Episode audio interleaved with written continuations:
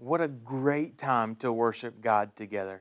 I'm so excited that you've joined us today and believe that God has something very special in store for you and I as we open God's Word together. But I want to let you know about something really important that's coming up.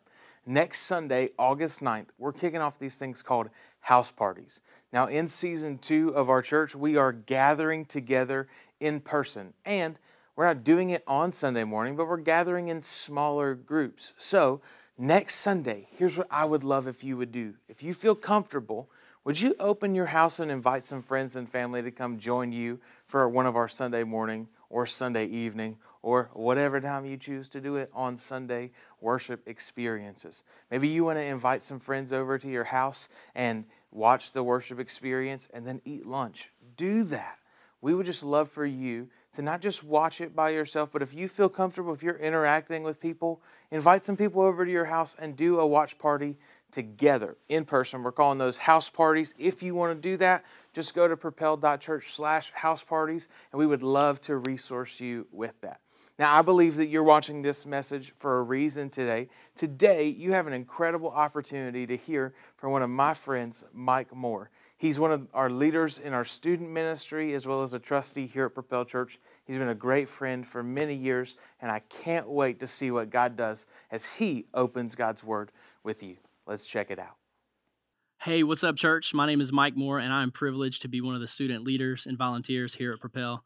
Man, I got to say, I'm excited, and it is an honor to be here just to share with you what God has been putting on my heart here in this season. And I, I don't have to tell you, I think we all know that, that there's a lot happening. There, there's a lot of wild things happening in, in 2020, and, and there's a lot of distractions and, and extra noise. And, and one thing I've learned is that if we're not careful, the distractions will actually drown out the voice of God in our life especially in a season like we're in. That's at least how it's been for me. However, recently I, I did have the opportunity to go and, and get away uh, to the beach with my family. Just had a time to recharge and, and reconnect. And I got to say, it was pretty amazing. Normally, when we go on vacation, you know, we, we stay busy. We're we're going to all the restaurants and we're we're going to the amusement parks and we want to go get donuts and ice cream and, and we're trying to fit all these things into a short period of time and we often come back feeling more exhausted than before we left for vacation. But this time was completely different. Because of COVID, we, we didn't really do much at all. We, we stayed at the condo pretty much the whole time. And anytime that we weren't in the condo, we were sitting on the beach, just enjoying the, the nature and the ocean and the sand and, and each other's company. And it, it, was, it was truly amazing. And I honestly think it'll probably change how we vacation from here on out.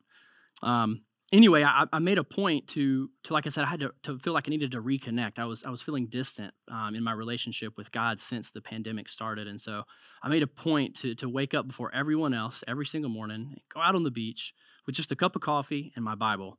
And, and man, it was amazing. Like, if I could wake up on the beach with coffee and Bible in my hand every morning, like that would be the life. And so, anyways, I, I think God rewarded that. One of the, the days that we were all out on the beach together as a family, my oldest daughter and I were, were playing in the ocean and we were, we were jumping waves and, and just having a blast up until something brushed up against my leg. Now, we weren't in deep waters. The water was only about to our knees, but the water was so dirty and, and cloudy, I could only imagine what was swimming around around us, right? Like, was it a bunch of jellyfish? Was it a shark? Maybe it was just some seaweed. Regardless of what it was, in my mind, I began to freak out about all the things that I couldn't see or the things that I couldn't control and then I look over at my daughter and she's still just like playing, like having a blast, no care in the world, like she's jumping and screaming and laughing. And in that moment, I, I felt God impress on me that, that there's no reason for me to feel anxious about the things that I can't see or control, but instead I should trust his promises. You see, he, he can see what's happening, he, he is in control. And, and it was crazy because as I began to process that, at first I was like, yeah, but but God, I'm about to die. There is like a sea monster lurking around right over here. And and I was freaking out, but but as as time went through and I began to process what, what God was showing me in that moment, I decided to go ahead and just ask for forgiveness for not trusting in him and for allowing the worry and the anxious thoughts to kind of consume me in that moment. And what happened was was that the unknown and the uncertainty and the worry of the ocean around me completely went away. And it's as if God was using that moment to remind me of something much larger. It's that, that our anxious thoughts go away when we're in close proximity to Jesus. You see, my, my daughter was holding my hand right next to me, and, and she was not worried at all. She was, didn't have a care in the world. It's because she was close to me, her earthly father. In her mind, daddy was in control, and there was nothing to be worried about. In the same way, when we're close to our heavenly father, there's no room for worry or anxious thoughts because his perfect love and peace overpowers all of those things. I think it's safe to say that right now, a lot of us are feeling worried and, and we're having more anxious thoughts than maybe we ever have. And if I'm being honest, it's kind of understandable, right? I mean, like I said, there's there's a lot happening to for us to worry about. Like we're worried about the direction of our nation, and we worry about the things that we can't control. And our, I mean, we're having to make decisions for our families that that we thought we'd never have to make. And can I just say that regardless of the decision you're having to make for you and your family, like it's okay. Like every family out here is making the best decision they can under their circumstances based on their family dynamic. So if the decisions you're making for your family look different than someone else's, like don't worry about like that. That that is okay.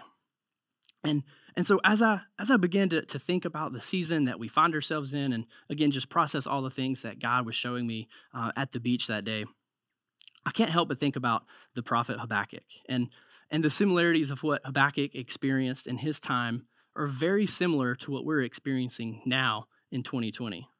And so, to kind of help put things into context, Habakkuk was, was a prophet, but he was a little different than a lot of the other prophets. You see, most of the other prophets spoke on behalf of God and, and accused Israel for, for their uh, evil ways and their, their uh, lack of faith and for seeking after and, and following other false gods. But Habakkuk is more of a, of a conversation between him and God, and it's almost in the form of a poem, similar to the book of Psalms. And so I want to start off today uh, by looking at Habakkuk chapter 1, verses 1 through 4. It says, How long, O Lord, must I call for help, but you do not listen? Violence is everywhere. I cry, but you do not come to save. Must I forever see the evil deeds? Why must I watch all this misery? Wherever I look, I see destruction and violence. I'm surrounded by people who love to argue and fight. The law has become paralyzed, and there is no justice in the courts. The wicked far outnumber the righteous, so that justice has become perverted. So, during this time that Habakkuk was around, Israel was filled with this violence and, and destruction and division between God's people. And Habakkuk is like, Hey, God, what, what are you doing? Like, don't you see what's happening? Like, how long are you going to allow these things to happen? I love that, that it starts off in verse one. It says, How long must I call for help? Like, this tells us that this isn't the first time Habakkuk has prayed this prayer. He's been seeking after God and asking God, like, hey, God, what are you doing? Where are you? For a while now, and we don't necessarily know exactly how long, but but we know this isn't the first time that he's prayed this prayer to God, and he's waiting for God to respond. And, and I think that's a lot of us right now. We're like, hey, God, don't, what's going on? Like, don't you see what's happening in our world and in our nation? Like, God, if you're so good, why are so many bad things happening right now? Like, what are you doing? Like, God, I had plans. Like, I was going to go off to college. I, I was going to finish my doctorate this year, but now because of COVID, my plans are completely messed up. God, what are you doing? Where are you? I just want to say that that right now, the world doesn't need more complainers. The world needs the hope of Jesus. So, as followers of Jesus and as people who bear the, the, the, name of Jesus and walk around with that, it's extremely important how we respond to different circumstances that we find ourselves in in this season. I want to take the rest of our time together looking through the rest of Habakkuk's dialogue with God and, and see exactly how he responded, because I believe there are three things that we can learn from that. And then I also want to share with you some practical steps on how we can respond to some of the hardships that may be causing us to worry in this season. The first thing that we can learn from Habakkuk is that God is moving. So in the first few verses, we see that, that Habakkuk is, is concerned and, and crying out to God because he's, he's saying, Hey, God, where are you? Where are you? I'm, all these bad things are happening. But then in verse 5, it says, The Lord replied, Look around at the nations, look and be amazed. For I'm doing something in your own day, something you wouldn't believe even if someone told you about it. I am raising up the Babylonians, a cruel and violent people. They will march across the world and conquer other lands. So Habakkuk is crying out to God and there's all this violence and destruction and division. And, and God's like, hey, I'm doing something in your own day. I'm raising up a nation even more wicked and evil than you to come and take over the lands. Like, what? Like, what do you mean? Like, like that's insane. Like, have you ever been there? Have you ever got something going on and you're, you're trying to be obedient and you're, you're praying to God, but it doesn't go down the way you thought it would? Or, or you're seeking answers from God and you're praying and you're praying and you're seeking after Him and things seem quiet and, and you don't hear from Him. But, but then when you do get clarity, you're like, yo, God, why, why'd you do it like that? Like, isn't there a better way? If you look in John chapter 5, we see that Jesus is being harassed by the Jewish leaders for, for Jesus healing a man on the Sabbath.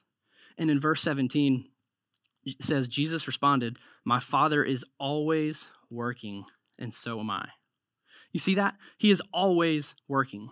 Not just, thing when, not just when things are, are going good and perfect, but even in the good times, in the bad times, regardless of what's happening, Jesus tells us that his Father God is always working. Jesus was constantly doing things that wouldn't have been expected by the people of his time. In fact, if you look through the life of Jesus, you would see that a lot of times his response was the complete opposite of what the culture would have approved of or expected during that time. So I just can't help but wonder like, if God was working in ways that, that didn't make sense in Habakkuk's time, and, and Jesus was doing things that weren't necessarily expected but were for the good of other people during his time, is it really that surprising that God could be working in a way that doesn't line up with our preconceived notions now? Like, God is moving, whether we see it or not, God is moving. We have to have faith and we have to trust that. The second thing that we can pick from Habakkuk is that is that we have to be patient. I mean, we love being told to be patient, right? Like, come on. Like, so God tells Habakkuk that, that he's working in the midst of this enemy nation coming and taking over the land. And Habakkuk's like, ah, time out, God. Like, I, I got I got more to say here. Like, like, are you sure? Like, surely this isn't the end for your people. Like, like I hear what you're saying, but like, God, you're our Lord. Like, you are our rock and our Savior and our Redeemer like having an enemy nation to come and, and take us captive and destroy us, that doesn't line up with your character of love. But once again, we see God respond. Picking up in chapter 2, Habakkuk 2, verse 1, it says, Then the Lord said to me, Write my answer plainly on tablets so that a runner can carry the correct message to others. This vision is for a future time. It describes the end and it will be fulfilled. If it seems slow in coming, wait patiently for it will surely take place. It will not be delayed. So, in the next few verses, God is going to be giving Habakkuk this vision as to how he's going to be working through the Babylonians and how ultimately he's going to destroy the Babylonians. But there's this process that goes with that, right? And so, so before he tells him about that, he, he says, Hey, even if it seems like it's going to be taking a while, like, I've got this. Like, it won't be delayed. I need you to be patient and wait.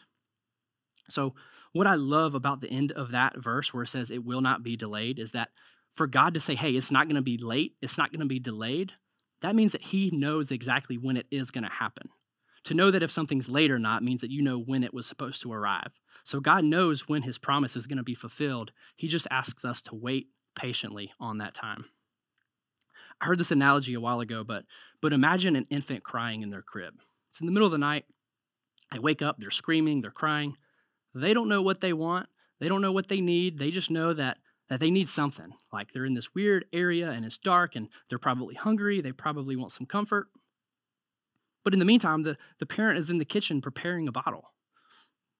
And, and I don't know if you've ever had to prepare a bottle in the middle of the night before, but in the middle of the night when you're heating up this water and to, to heat up the milk to prepare the bottle, man, that is like the longest three to four minutes ever. But in the meantime, the kid is still in there crying, and baby doesn't realize what's happening or what's going on.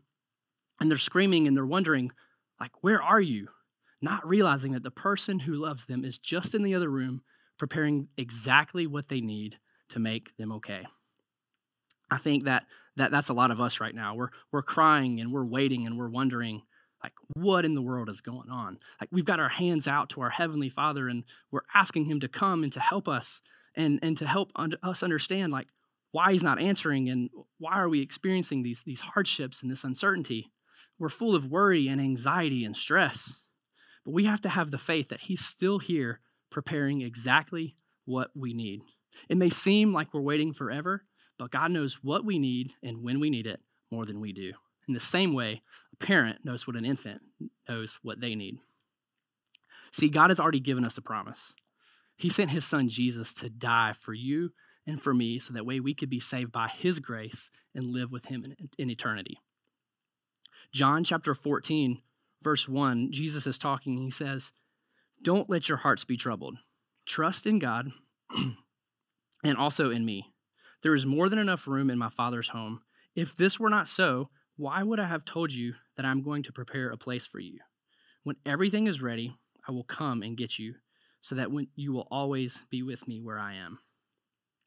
So, Jesus is about to be tortured, ridiculed, hung on a cross, and executed. Definitely not what the disciples had in mind, especially since Jesus had been walking around for the last three years talking about how he was building up a new kingdom. What Jesus was teaching and preaching didn't match up with what the disciples had expected. You see, Jesus was talking about this earthly, this heavenly uh, kingdom that was going to happen and, and be, be set apart and holy for us in the next life. But the, the disciples were all just assuming that there was going to be this new place here on earth, and they weren't focused on the right things. You see, Jesus promises us that, that there's already a plan in motion. He's preparing it, and when the time comes, he will let us know. Just like God told Habakkuk, if it seems slow in coming, wait patiently, for surely it will take place. It will not be delayed. In this season, for us to have patience, we're going to have to focus on God's promises. The third thing that I have that we can learn from Habakkuk is that we have to give praise. So before we jump into the, the third and final chapter of Habakkuk, we, we got to understand that Habakkuk has, Habakkuk has been crying out to God wondering why he's not answering. God answers, but in a way that's totally blowing Habakkuk's mind, that, that doesn't make sense. God explains everything and says, hey, you're going to have to be patient while I'm doing my thing. So Habakkuk very easily could have just completely like left God and said, you know what? I'm going to try this on my own because your way sounds terrible. But that's not what we see. When we look in chapter 3, verse 1 and 2, it says, This prayer was sung by the prophet Habakkuk. So he's gotten all this like pretty crazy news and there's a lot going on, but he chose to sing praise to God in the midst of that. It says, I have heard all about you, Lord. I am filled with awe by your amazing works. In this time of our deep need, help us again as you did in years gone by. And in your anger, remember your mercy. Habakkuk goes on and he continues to praise God for all that he's done up until this point. He, he thanks God for, for rescuing the Israelites out of Egypt, for sending all the plagues to, to go towards the Pharaoh, and for, for parting the Red Sea. And then he, he sings that he will wait quietly for the day that God destroys the Babylonians that are coming. Even when things seem empty and fruitless, he will rejoice. So what changed? Did a circumstance change? Not hardly. God was still going to work in a way that was not ideal for the Israelites during that time. The only thing that changed for Habakkuk is that he started to focus on the promise and not the problem. We're not called to praise God just when things are going well. Like, like we're called to praise God regardless of what's happening because of who he is, right? Like, it doesn't matter what our circumstances look like, like whether things are going good or bad, it's irrelevant. Like, sure, it's way easier to give praise to God when things are going great. True faith is tested when we see how we respond in the bad times, in the valleys. Will we praise Him when we're full of worry and stress and anxiety? See, what, what happens is that a lot of times we'll cast all of our cares and, and our frustrations on God, and, and that's okay because He's big enough to handle. But, but that's not where we stop. We, we come to God with our worries and our concerns, but then we praise Him for what He's done. When we do that and we begin to give thanks for what He's done in our life, it makes it easier to remember all the things that He's done, and it will give you courage and and encourage you to, to trust that, that He hasn't brought you this far just to stop now, just to leave you here now. So, just to kind of decompress, I mean, we, we've we've kind of gone through three chapters in, in a pretty short period of time. So, So, in the book of Habakkuk, we've learned that God is moving. We have to be patient and wait on, on God's timing. And, and we have to give praise to God. But, but what does that look like? Like, what does that actually look like? Like, how do we actually make that happen in our lives in the middle of a global pandemic or in the middle of a bad doctor's report or in the middle of, of an addiction? I've got good news because the Apostle Paul has some really good advice for us. You guys ready? Come on, I know we're we're working through screens here and we're working remotely, but like I can hear you guys screaming yes through your screens right now because you are ready, you are excited, and you are engaged, and I love you for that. Come on. So Philippians chapter 4, verse 6. It says, Don't worry about anything, instead, pray about everything. Don't worry about anything, but instead, pray about everything. Tell God what you need and thank Him for all that He's done. Then you will experience God's peace, which exceeds anything we can understand. His peace will guard your hearts and minds as you live in Christ Jesus. so, Paul is telling us that we shouldn't worry about anything, but instead pray about everything. Like, so in the moment of, of, of worry or we begin to feel anxious about something, our immediate response should be to pray. And I'm not saying that we should go and, and spend the next two hours in our prayer closet with God. And, and now, if, if you're being led to do that, by all means, if you have the ability to do that, absolutely do that. But when you're driving down the road, or when you're at work, or when you're at home fixing dinner and the kids are running around and it's loud and you're just concerned about all the things that are on your plate that you have to worry about the next day and all the things on your to do list that you have to do that's causing you just to freak out a little bit inside, just stop and talk to God. He already knows our thoughts, He knows our heart.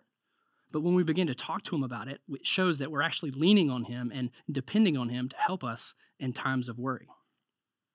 I love that it says, it says, tell God what you need and thank Him for all that He's done. Just like Habakkuk, he said, Hey, God, here, here's what I need, but, but I'm going to praise you while we're waiting. So tell God what you need, thank Him for all He's done. But look what happens. It says, Then His peace will guard your hearts and minds as you live in Christ Jesus. So our minds and our hearts are, are actually guarded by the peace of God in these moments. So the next time anxious thoughts start to come, it's going to have a harder time penetrating our thoughts and and you know adjusting our actions and, and making us react in ways because we have been we have been uh, guarded with the peace that comes with Jesus. Now let's be clear. Paul's not writing this letter sitting on top of a rainbow next to a unicorn eating ice cream. Although if he were, he would totally be eating the chocolate cookies and cream because that is like the most ballin' ice cream that's out there. If you don't believe me, you gotta go try it. No, like Paul is writing this letter and these instructions to the Philippians in the middle of a jail cell. Like Paul is writing this from experience. He's not saying, like, hey, this is something you ought to try, and you know what? It might work for you, it might not. Who knows? No, no. He is living this out. He can't help but to tell people about the peace that he's experiencing in the middle of his circumstance. Just like God didn't remove Habakkuk from his circumstances, and just like God didn't change his mind about sending his one and only son to die for us so that we could have new life, the circumstances didn't change. His posture towards God did. Paul's not done though. He's got even more. And this is this is where it gets really practical for you and for me. Philippians 4, verse 8, it says, And now, dear brothers and sisters, one final thing. Fix your thoughts on what is true and honorable and right and pure and lovely and admirable. Think about things that are excellent and worthy of praise. Keep putting into practice all you learned and received from me, everything you heard from me and saw me doing. Then the God of peace will be with you.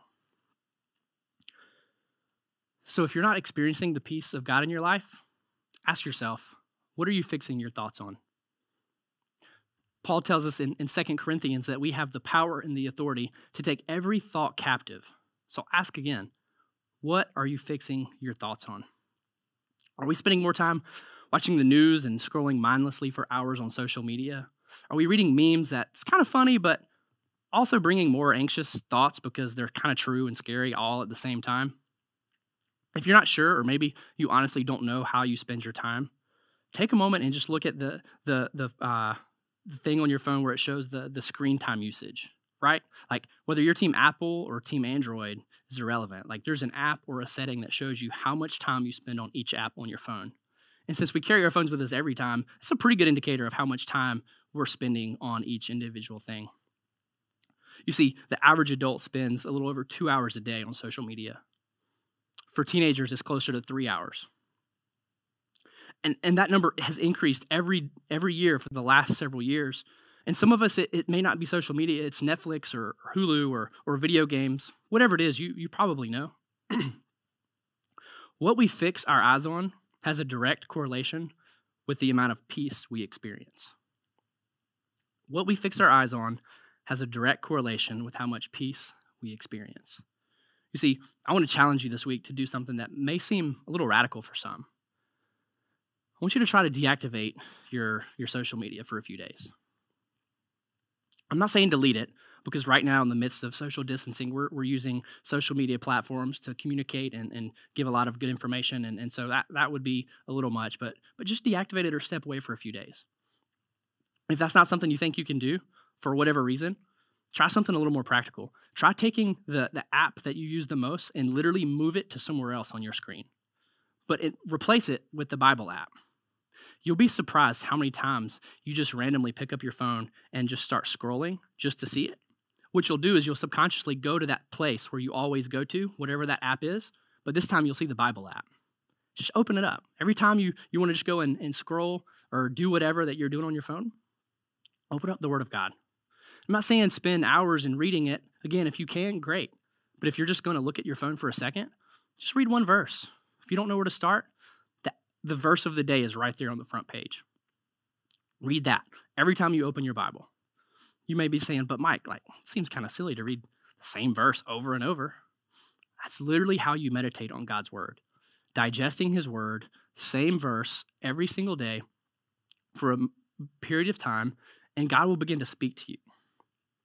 I believe that when you do that, you'll begin to feel a change in your heart. You'll feel the worry and the anxiety and the stress and the depression or the anger or the hurt.